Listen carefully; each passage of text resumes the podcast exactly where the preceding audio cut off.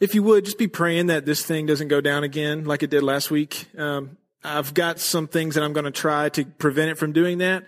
Um, but if it does, I'm sorry, and I will try to get it reconnected as soon as I can. But you all have to just bear with me. And also, um, so this week we're talking about the fall and sin and death. So basically, over the next 35 to 40 minutes is going to be a lot of me just telling you how awful you are. Okay. And so I want you to know I love you. I love all of you. Um, and the, the funny thing is, is that tonight I'm, we're talking about sin and death. It's weighty, heavy. It's not really fun to talk about. And then Sunday I'm preaching because Pastor Stephen's in Haiti and we're going to be looking at blessed are those who mourn. So just be praying for me that I don't go into a depression this weekend as I'm studying all this stuff. Um, but uh, anyway, so we're going to go ahead and we're going to get started with this study. There's a lot of uh, heavy, deep things that we're going to talk about, um, but there is some there is some good in all of this um, that I hope that you see. So, anyway, let's pray and then we'll get started. Father, as I've studied this week to prepare and to understand the depth of our sin and exactly what it means that we are sinners. Um, and how that relates to you as a holy, just, righteous, pure God. Um, I'm just left in awe, Lord, that you would have such mercy, that you would have such grace upon such awful, terrible people as us. Um, I pray, God, that you would give us grace to understand this. I pray, Lord, that you would help us to see the depravity that is within us so that in light of that, we can see just how holy and righteous and good you are. Pray, Lord, that you would show up tonight, that you would speak to us through your word. It's in Jesus' name we pray. Amen. All right. So, um, we're going to be looking at a ton of scripture tonight, okay? And then the main reason is because I want the Bible to kind of speak for itself on this issue, okay? I don't want to get up and just say what I think about sin. Um, and, and, actually, that's what kind of what I've been doing with all these classes. If you notice, I, I put up so much scripture on this TV is because we need to be people that develop our beliefs from the Bible and from the scriptures because that is the way that God has primarily revealed himself to us and has revealed knowledge about who we are um, is through the scriptures. And so as we go through each one of these classes, pro- our only source and our only um, source of authority is going to be the scriptures. So that's why there's going to be a lot of scriptures up here. Um, and don't feel the need to like write down every single thing that goes up here because I'm making, for those that don't know already, I'm making my outlines and my PowerPoints available online to download. So if you go to the church website, all these classes are recorded and they're uploaded on there and you can download the outline and the PowerPoint. So if you, if you're just burning your hands trying to write everything down, uh, don't do that. Um, you can pay attention, um, and you, if you want, you can go later. Uh, so tomorrow this will all be posted, um, and you can go later and you can download all that information, uh, there so that you can have. So, all right, so sin. Um, sin is something that is it is very important for us to understand because the what we understand about sin affects and relates to the way that we what we believe about a lot of other things in our theology. So like the nature of God.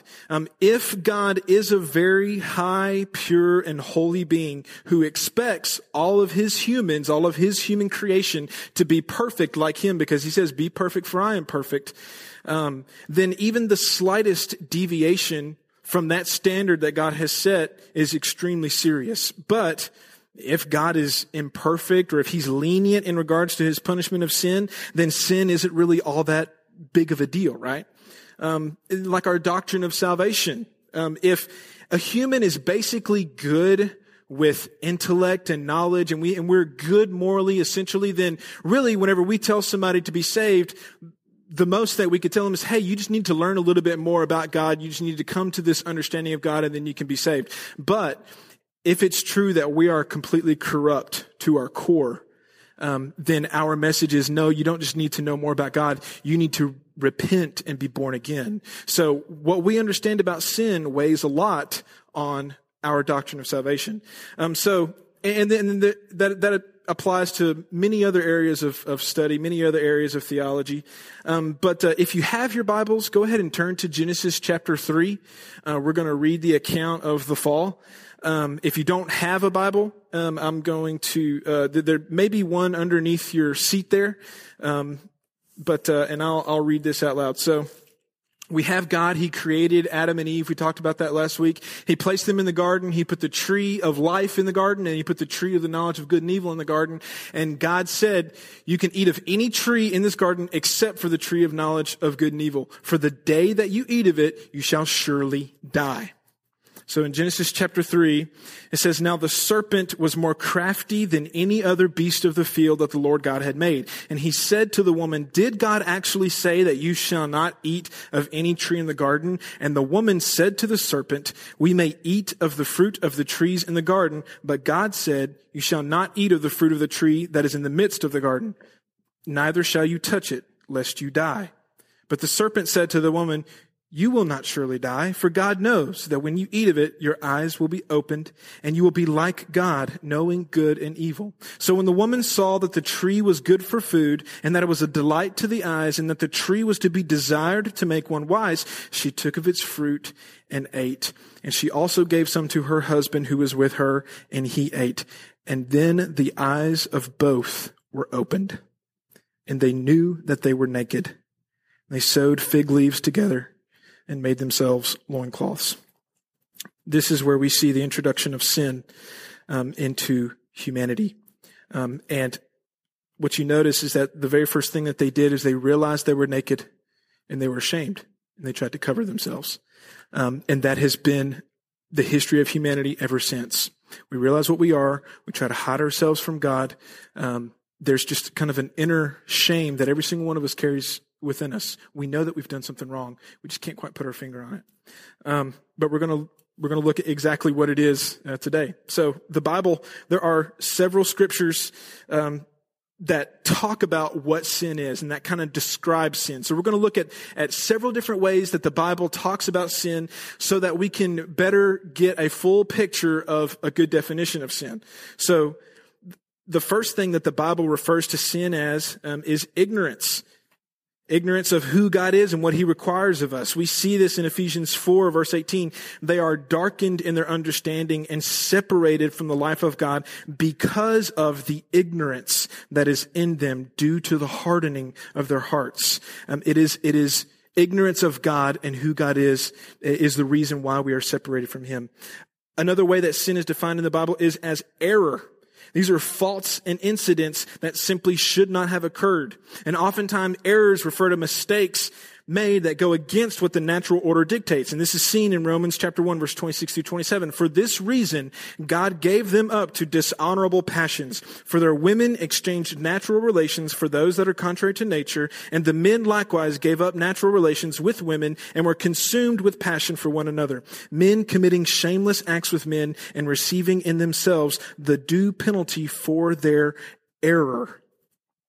Another way the Bible describes this sin is inattention. Sin is described as disobedience resulting from not paying attention to what God has said. Hebrews 2 verses 2 through 3. For since the message spoken through angels was binding and every violation and disobedience received its just punishment, how shall we escape if we ignore, if we don't pay attention to so great a salvation?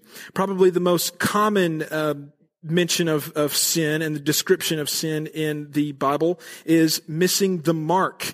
This is, it's the most common biblical use of the term sin. This is an archery term. So like when they would pull back and they would shoot, how far they missed from the very center, that was how much they sinned. That's what sin meant. And so sin basically means missing the mark. Um, it's the most prominent the most prominent and clear use of that term is in Romans 3:23 for all have sinned and fallen short of the glory of God. We have all missed the mark of God's glory. Sin is also described as as unrighteousness. It, a lot of times this is what it's referred to as in the New Testament. It's a failure to meet up to the standards of righteousness. 1 Corinthians 6, 9, do you not know that the unrighteous will not inherit the kingdom of God? Sin is also described as a transgression, which literally means to cross over. So God has drawn a line in the sand. He said, you must not cross this, cross this line. And we have done exactly that. That's a transgression. Numbers 14, 41 says, why have you transgressed the Lord's command? Why have you disobeyed the Lord's command?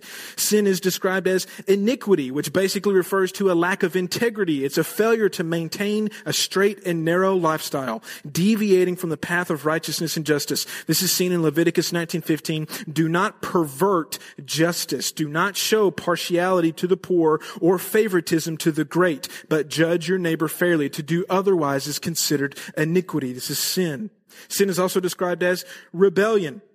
This speaks of our seeking to usurp God from his power over us. Isaiah 1 2 says, I reared children. This is God talking. He says, I reared children and brought them up, but they have rebelled against me. Sin is described as treachery. This is a breach of trust.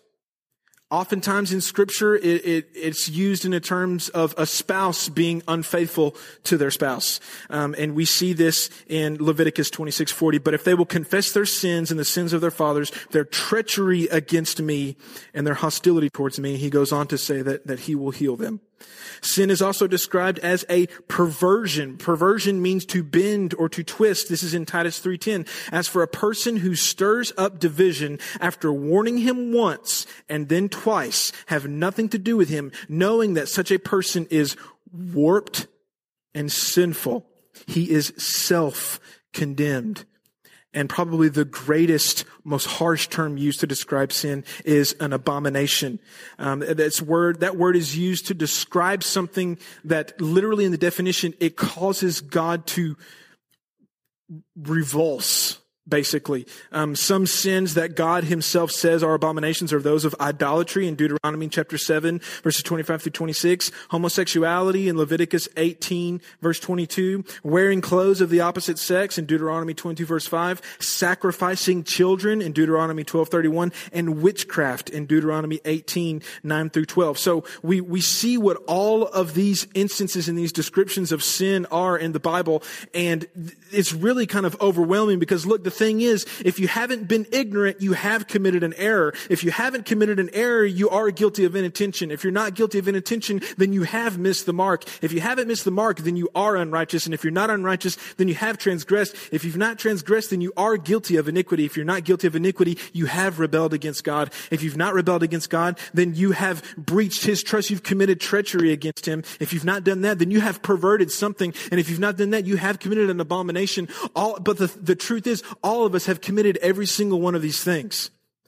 And this is only just a, a, small glimpse. I mean, this isn't every single definition that the Bible offers. I mean, there's like 60 to 65 of them. Um, every single description of sin that the Bible puts forward, it, it is, it is in one way or another, everything that we do is some kind of affront to the holiness of God. That's how serious this is. So in working a definition of sin, we come up with this. Sin is any failure to conform to the moral law of God in act, attitude, or nature. Sin is any failure to conform to the moral law of God in act or in attitude or in nature. So those three different spheres of act, attitude, and nature, those can all be supported um, from many different scriptures of the Bible. You can, you can pull them out from the Old Testament and the New Testament to support the fact that sin is a failure to conform to the moral law, law of God in act or attitude or nature. But there is one specific discourse in the New Testament where all three of these um, are seen very clearly, and that's in Mark chapter 7. Um, if you've got a Bible, uh, you can turn there. Um, but if you don't, just pay close attention and I'll throw the, the most pertinent verses up here on the screen. And Jesus called the people to him again and he said to them, hear me, all of you, and understand. There is nothing outside a person that by going into him can defile him, but the things that come out of a person are what defile him. And when he had entered the house and left the people, his disciples asked him about the parable, and he said to them, then are you also without understanding? Do you not see that whatever goes into a person from outside cannot defile him since it enters not his heart, but his stomach and is then expelled? And thus by saying this, he declared all foods clean. And he said, what comes out of a person is what defiles him. For from within, out of the heart of man come evil thoughts, sexual immorality, theft, murder, adultery, coveting, wickedness, deceit, sensuality, envy, slander, pride, foolishness. All of these things come from within and they defile a person. So if you notice in um, verses 21 and 22, there's a list that Jesus gives. Um, this, the first list that we're going to look at is in uh, verse 21. These are specific acts of sin. Okay. He says evil thoughts, sexual immorality, theft, murder, adultery, coveting, and wickedness. These are things that we actually do. In other words, these are what we call sins of commission. We commit these sins. These are things that we actually do. And this is something that condemns all mankind in terms of what we do. The scriptures testify in many places of the universal sinfulness of all of mankind. We see this in Psalm 143 verse 2. No man living is righteous before you. We see this in 1 Kings 8 46. There is no man who does not sin. Also see this in Romans 3:10. There is none righteous, no not one. We are guilty for the things that we do. But not only are we guilty for the bad things that we do, but we are also guilty of the good things that we don't do. This is what we call sins of omission we are guilty of the things that we don't do. We see this in James 4 verse 17. Anyone then who knows the good that he ought to do and does not do it, to him it is sin. Do you guys remember the parable of the Good Samaritan? Uh, you have a man who is stranded on the side of the road. He's been robbed. He's been beaten. He's been left for dead. You have a Levite who walks by and he ignores the man. And he carries on. You have a priest that walks by and he ignores the man and he carries on. But you have a Samaritan who walks by. And this man, although an enemy of this stranger, um, he cares for him. He picks him up, puts him on his own camel, takes him to a hotel or an inn, puts him up, gives him money and says, look, take care of him, give him whatever he needs and anything else that he needs. Whenever I return, I will repay you for that. And Jesus says, which one of these proved to be the neighbor? He says it was, the, it was the Samaritan. The Levite and the priest were guilty of not doing the things that they ought to have done. They were guilty of the sin of omission. They did not care for their neighbor like they should. So not only are we guilty and we are condemned for the things that we do, but we are also guilty and condemned for not doing the good things that we know we ought to do. Our acts condemn us. But also, deceit sensuality, envy, slander, pride, and foolishness. These are attitudes. These are inner dispositions of our hearts and our spirit. These are the way that we conduct ourselves. Attitudes that we have. Our attitudes condemn us, Jesus says, and they are produced by our heart. The fact that we desire to do these things and to follow, to follow these things makes us sinners. But also, what, what did we say sin was? Act, attitude, and nature. We see nature in here. Mark verse 21 and verse 23 For within, out of the heart of man, all of these things come from within, and they defile a person. It's not as though some parts of us are pure and some parts of us are good. Rather, Every single part of our being to the very core is affected by sin. Our intellects, our emotions, our desires, our hearts, our goals, our motives, our attitudes, even our physical bodies. This is what Paul says in Romans 7 verse 18. I know that nothing good dwells within me that is in my flesh. And we also see in Titus 1:15 says that to the corrupt and unbelieving nothing is pure. Their very minds and consciences are corrupted. And moreover, in Jeremiah 17:9, uh, he tells us that the heart is deceitful above all things and desperately corrupt. Who can understand it? To the very core of who we are, we are rebellious against God. To the very nature of our souls.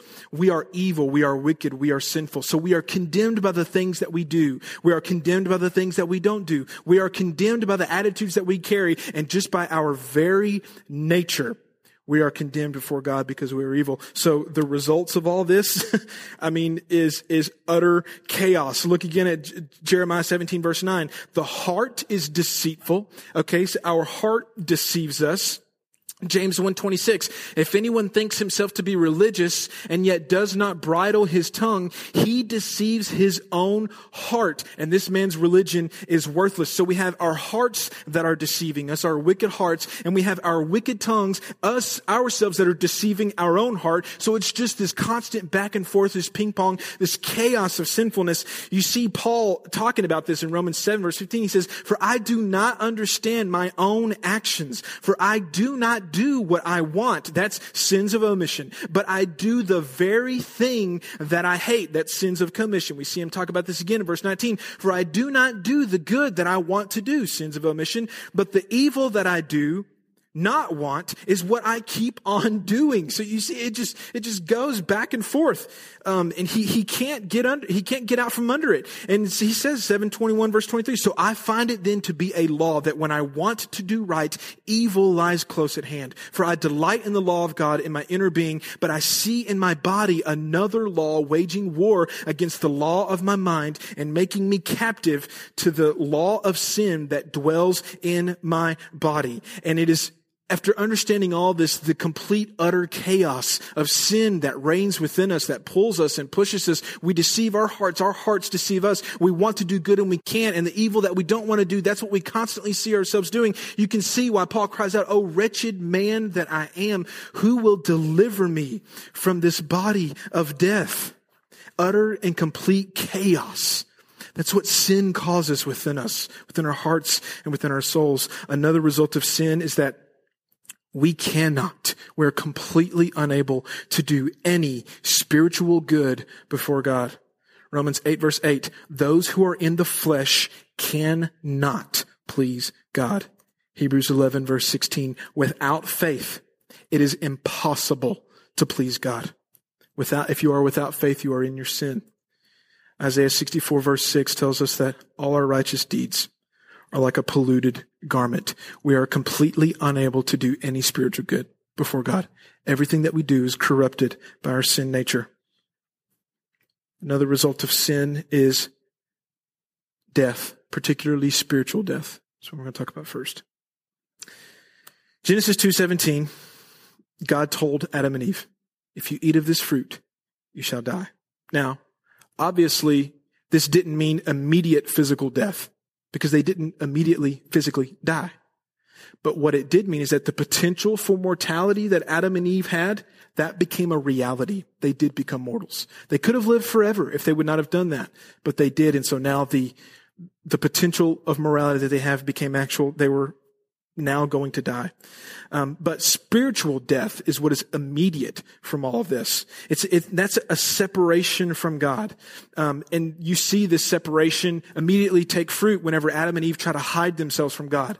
They're ashamed to be in His presence. They separate themselves from God. But we also see this talked about all throughout Scripture. Isaiah fifty nine verse two. But your iniquities, your sins, have made a separation between you and your God, and your sins have hidden His face from you so that he does not hear. We see this also in Ephesians 2. You were dead in the trespasses and sins in which you once walked. Spiritual death is what he's referring to here.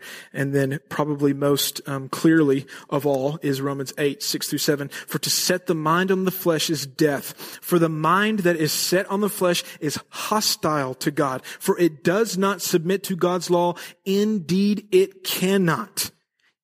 Spiritually, we cannot do anything good before God. We are spiritually dead. But also, a result of sin is physical death. Um, this is obvious in just what we see around us. People die. People close to us die. But it's also a proven fact in Scripture. Hebrews chapter 9, verse 27. All people are destined to die once, and then after that, they face judgment. Paul in Romans uh, 5:12 he attributes he attributes death to sin particularly the original sin of Adam in the fall that has since spread to all mankind. Yet while death entered the world through one man that's Adam it spread to all men because all sinned And we see that, that death was something that was pronounced as a judgment upon man by God whenever he cursed them in Genesis 3:19 he says by the sweat of your face you shall eat bread till you return to the ground. For out of it you were taken for you are dust and to dust you shall return. Eventually Adam's body would decay and he would just rot right back into the dust that he was taken from. Physical death um, is most clearly seen in Romans 6:23 for the wages of sin is death. This is the most common verse that we hear talking about what the penalty and the result of sin is. Now, another result of sin, this is a big one suffering. All suffering that we experience in this world is a result of sin.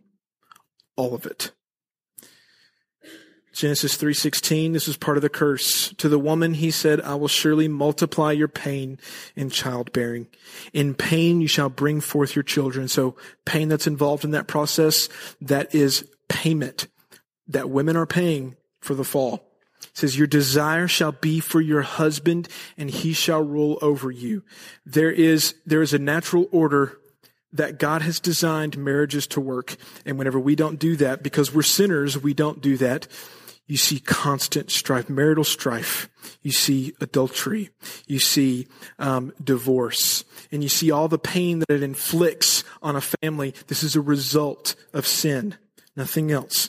To the man, to Adam, he said, because you have listened to the voice of your wife, meaning that he did not listen to the voice of God. He disobeyed God and have eaten of the tree of which I commanded you. You shall not eat of it. Cursed is the ground because of you.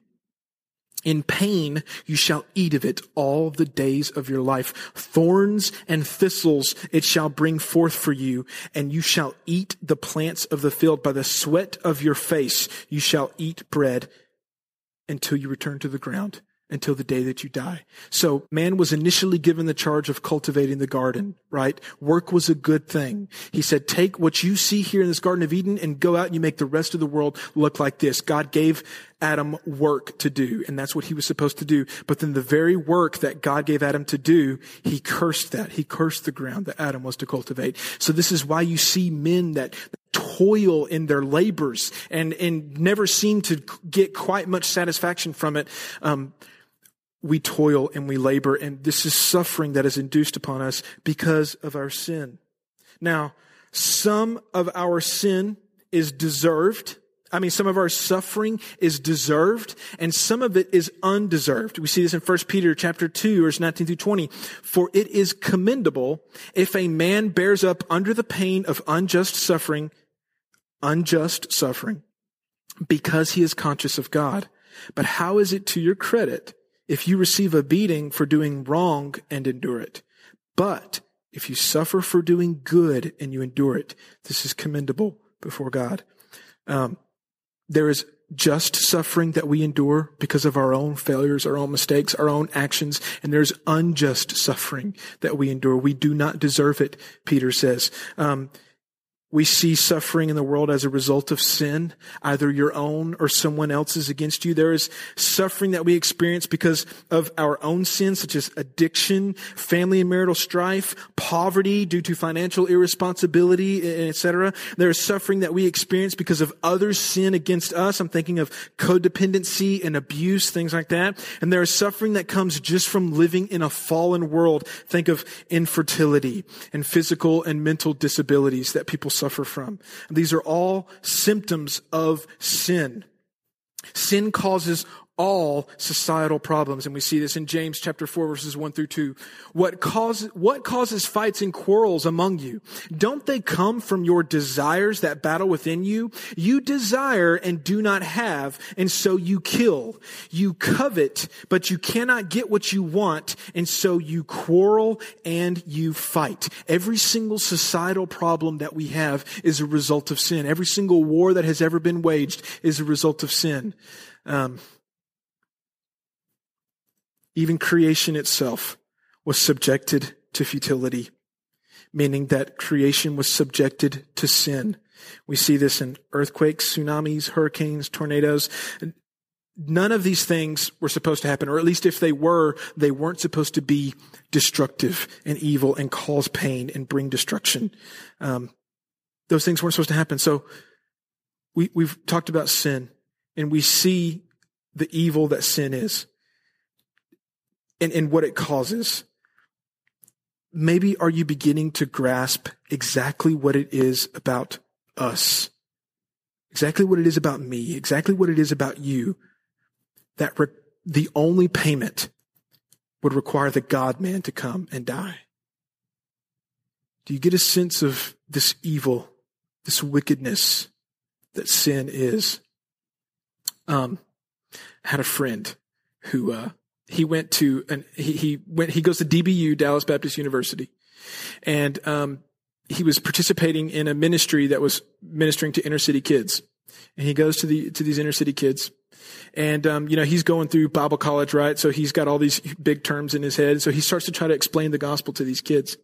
And he says, he says, look, um, you know, you are completely, totally depraved. Christ and his, in the active obedience that he bore and his passive obedience to death on the cross. There was a great, um, uh, there was a great exchange that took place, you know, the imputation. And these kids are like, what? And so he says, okay, um, all right, so, um, you guys are, are living in sin and Christ was perfectly righteous. And these kids are like, what? And I'm like, dude, elementary kids, you're trying to talk about elementary kids. And so he just broke it down completely. And he said, look, you suck. Jesus doesn't suck. Therefore, you need Jesus so that you won't suck. Oh, okay. All right. Yeah, that makes sense. the weight of sin the fact of sin is that, yes, we are evil. We are wicked. We are depraved. As we've seen, this infects us to the very core of who we are. We are condemned by the things that we do. We are condemned by the things that we don't do. We stand condemned before God because of our attitudes. We stand condemned before God because of the very nature of who we are. But what I don't want you to think, and what I don't, which, which you cannot believe, is that God is not sovereign over all of this. Remember our definition of sovereignty? God has absolute control over creation as king and total control over all that happens. Everything. That means everything. God's sovereignty encompasses every single thing that happens. Now we just looked at Romans, we just finished on Romans 8:20. For the creation was subjected to futility, right? This tells us why. Not willingly, but by him who subjected it. God is the one who subjected creation to futility. God is the one who allowed sin to infect all of creation. And we know that it was God, and a lot, a lot, of people will try to argue that this was Adam because Adam sinned and plunged all of us. No, we know that it was God because right after this he says that it was not willingly, but him who subjected it in hope that the creation itself would also achieve the freedom of the glory of the sons of God. Adam had no understanding of the freedom of the glory of the sons of God that was to come. Only God could see that. God is the one who subjected creation to futility. This is seen in God's interactions with Pharaoh. God says, I will harden Pharaoh's heart. And though I multiply my signs and wonders in the land of Egypt, Pharaoh will not listen to you. And we understand that what Pharaoh did was a sin constantly condemned by God as a sin, and he was punished for it. But God says, I'm going to be the one that's going to harden Pharaoh's heart. Now, listen, listen. I, under, I understand the tension here, okay? I understand how hard of a pill this is to swallow. I, that is not lost on me. Okay. The words that we use whenever we talk about this are very, very important. Very important. You know, for example, we cannot say that God created sin. This flies in direct opposition to his holiness. Nothing evil can proceed from God, but instead, we understand from uh, an, an exam or a definition or an illustration given to us by St. Augustine is that evil and sin is not necessarily an entity in and of itself. It's just a privation. It is a, it is the lack of something. It is the lack of God's holiness and His goodness. So this isn't something that proceeded from God. This is something that proceeds from a lack of God where His presence is not. That's where sin is. And we cannot say God tempts me to sin because this flies this idea is rebuked by James in chapter 1 verse 13 when he says, let no one say when he is tempted, I am being tempted by God, for God cannot be tempted by evil, and he himself does not tempt anyone. You can bank on that and you can trust that. So whenever we under, whenever we try to apply the sovereignty of God to matters of sin, rather we could say something like this, God governs all things in this world and even sin is not outside of his control. Okay? We could say God rules the world and everything that happens in it. That's kind of related to the definition of sovereignty that I gave you earlier. Or we could say that God foresees all that will come and he can stop anything as he pleases from happening, or he can permit it to happen. And if he stops it or permits it, he thus controls whether it happens or not. That's what I mean whenever we say that God is in complete control, in complete sovereign, even over human sin. So this is based on several, several scriptures. If you ever get a chance to read all the way through the Old Testament, it is amazing the references that you see to events carried out by God in which people were punished for those things because they were sins. Um, but we're not going to get into the all the depths of that because they're everywhere if you're looking for them in the Old Testament and in the New Testament. But we'll look at a few verses here. Ephesians 1 verse 11. In him we have obtained an inheritance, having been predestined according to the purpose of him who works all things according to the counsel of his will. All things means all things. So this is our starting point. Um, Joseph's brothers um, in the Old Testament, if you remember that story, they sold him into slavery, right? Um, and they sinned. That was wrong of them to do so. But both Genesis and the Psalms teach us that this was planned and ordained and brought about by God himself. It says in Psalm 105 verse 17, God had sent a man ahead of them, Joseph, who was sold as a slave. God sent Joseph into the position that he was in. God put him there. God led him through that. That was part of God's plan. And then we, you know, we, in Genesis, uh, I think chapter 45, Joseph himself says the same thing. Like this is a quotation of what Joseph says. Joseph is talking to his brothers and he says, God sent me ahead of you. And then of course, the verse that a lot of us probably already know, Joseph is talking to his brothers and he says, as for you, you meant evil against me, but God meant it for good. Listen, God meant it. God did not rework it for good. God did not, you know, con- control it and somehow bring it around for good. God meant it for good just as much as they meant and intended to sell Joseph into slavery, God meant and intended for Joseph to be sold into slavery for a good reason. God is sovereign over these issues. Um, we also see this um, in, uh, and this is really interesting here. So God told David, do not take a census of the Israelites, right? Do not count them. Do not number them. Second Samuel 24 verse 1. Again, the anger of the Lord was kindled against Israel, and he, the Lord, incited David against them, saying, Go number Israel and Judah. God told David, don't do this. But then you have God inciting David to do it. So David goes and he does it. The thing that God told him not to do, but that God incited him to do. And you see David, but David's heart struck him after he had numbered the people. And David said to the Lord, I have sinned greatly in what I have done. But now, O Lord, please take away the iniquity of your servant, for I have done very foolishly. Now, in a parallel account, this is in, this was in Samuel, okay? In a parallel account in First Chronicles, this is the same story. It says, then Satan stood against Israel and incited David to number Israel. David's reaction? But God was displeased with this thing and he struck Israel. And David said to God, again, I have sinned greatly in what I have done. But now please take away the iniquity of your servant, for I have acted very foolishly. So in, in two separate accounts of the same exact story, we have that God inside of David, and we have that Satan inside of David, but David takes full responsibility and blame for both things that happened, because he was still guilty of these things. This shows us God's sovereignty over Satan and what he allows him to do. We also see this in the story of Job. God says, yes, now you can go and, and tempt Job. Only do not take his life. God gives Satan permission on what he can do. There's another instance where these the, the prophets are um, the, the the prophets of Baal, right?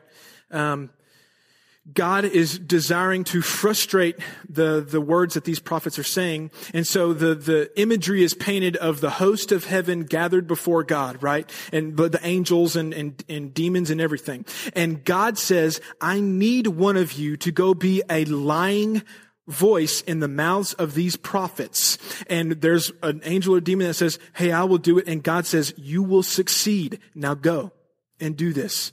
God commanded for a spirit to go fill the mouths of these prophets so that they spoke lies. And because of the lies that they spoke, God brought destruction upon the prophets of Baal.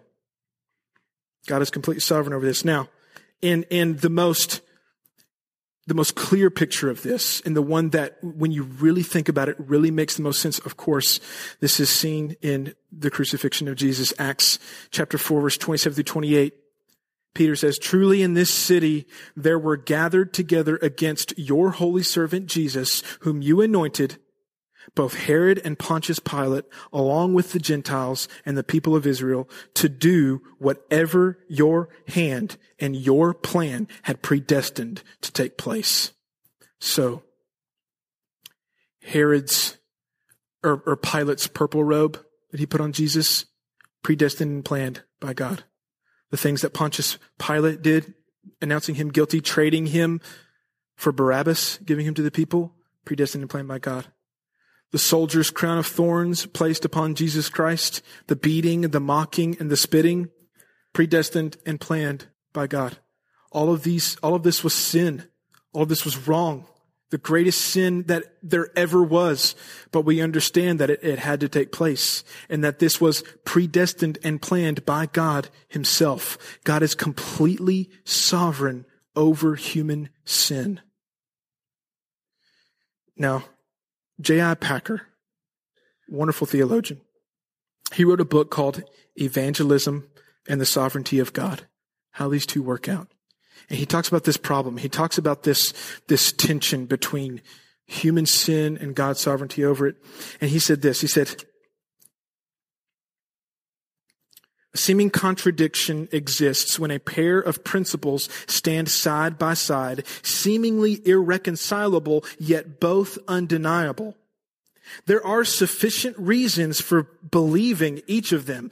Each rests on clear and solid evidence, but it is a mystery to know how they can be squared away with each other. You see that each must be true on its own, but you do not see how they can both be true together. Two seemingly incompatible positions must be held together and both must be treated as true. Such a necessity scandalizes our tidy minds, no doubt, but there is no help for it if we are to be loyal to the facts.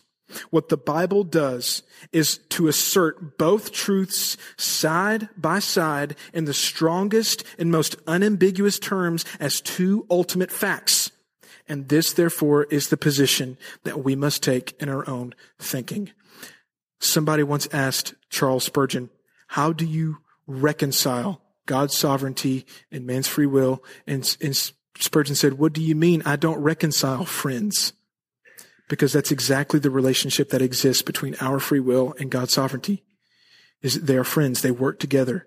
How do they do that? I, I, I don't know. Now, I know, I know the question now is, well, if God is good, and if God is holy, if God is righteous, and he is just, how can he even allow sin in the first place? And how can he be sovereign over all of this and control and order and ordain all of these things to happen? But, but the thing is, listen very closely to me.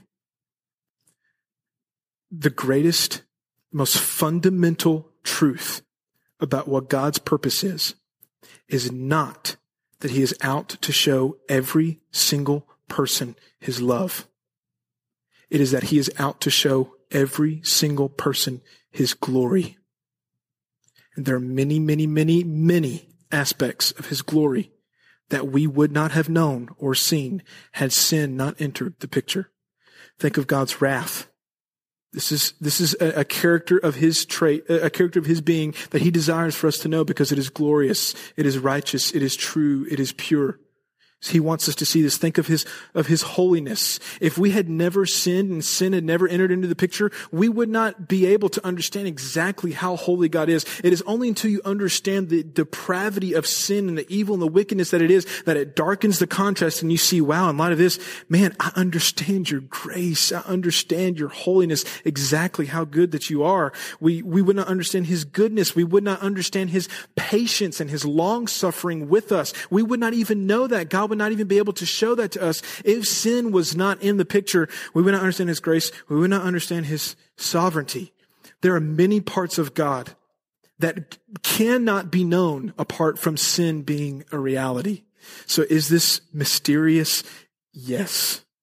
Is it incomprehensible? Of course. And I know that. But is it beautiful? Yes. In every way. Um, so that concludes our discussion of sin. Next week, we will be talking about Jesus, which is the solution to our sin. And I know you're all glad to get there. Um, so we're going to open up for Q and A. Um, again, I want to say, I know that this is hard. Trust me. I've been sitting in my office and sitting at home for like the last week and the beginning of this week, just studying nothing but sin and evil and wickedness. And it has done a number on my spirit. um, but I know what's coming. I know what's coming next week and the week after that and the week after that. And, and, and I know the reality that, that we all live in as saved and redeemed children of the Lord. And I understand that and I celebrate that. Um, so, um, I feel and I sympathize. Okay. So now we're going to open up for questions, Q and A. Ask any question you like. Yes, Rich. Oh, well, we, we talked about death and we talked about spiritual death and physical death as the result of sin. So, yeah, and there's, there's more in there about like the resurrection and all that, which we'll get to that, uh, three weeks from now when we talk about the resurrection. Mm-hmm.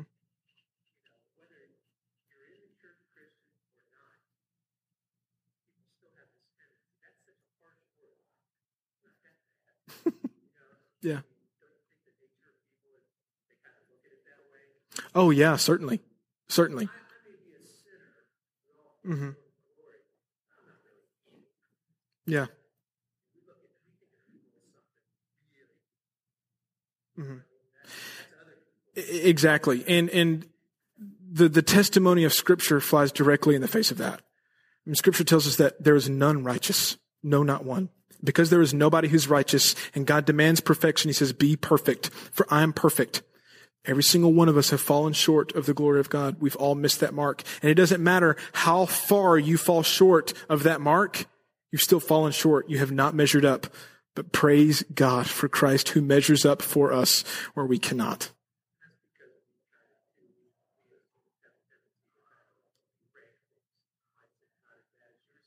Exactly. Exactly. That's right. That's right. So any other questions? Yes, sir. Mm-hmm. And this is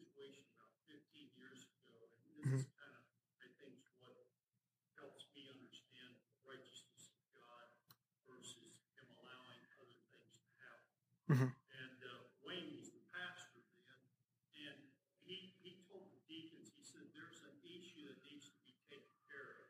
Mm-hmm.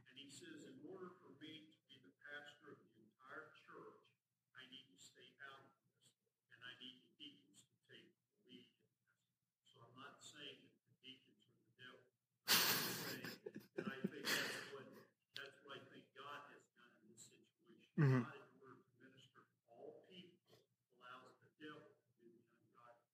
Yeah, yeah, he does. He does. And that's, that's a good point to make. What you always see, and, and, that's why I'm so glad the parallel account of David being incited to do the census shows that Satan was involved in that. Um, just as God told the, the lying spirit to go be a lying spirit, um, God himself never actually carries out this evil. That's what James says. Nobody is ever tempted by God. Nobody can say that. That's wrong. That's false. God is holy. No evil proceeds from him. But he can see something that can benefit somebody in the long run, and he can allow it to happen. Now, uh, great illustration for this. Um, so Lila, right? My daughter, She's two, or she's almost three, actually. Um, she has to get shots, right? Um, and she does not like shots. And so I pick up, I'm her father. I'm her loving father. I love her more than anything in the world. And I pick her up and I take her to the doctor and I hand her over and they hold her down and even I hold her down and they prick her and they hurt her.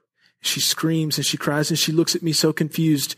Why are you allowing this to happen to me? Why is, why are, why are you doing this? She doesn't understand. All she knows is that she's in pain and she, and she doesn't understand why she wants to be free from it. She wants me to take her out of it, but I'm helping hold her down. The reason being is because I love her. And I know what is on the other side of this is so much greater than the pain that she is going through. Paul said it this way. For I am convinced that the sufferings of this present time are not even worth being compared to the glory that is to be revealed to us. That's what Paul says. So, God does these things and he allows these things because he loves us. And he knows. Now, and, now understand th- that situation with me and Lila, that was me and one other person in one small area of space in our lives. God is orchestrating all these things on a cosmic scale. Okay? Every single person that has ever lived, God works all things for the good of those who love him and are called according to his purpose. All things. That includes our suffering. And if he's going to work those things, he's going to allow them. He's going to ordain that they happen. He's going to permit them. He is sovereign over them.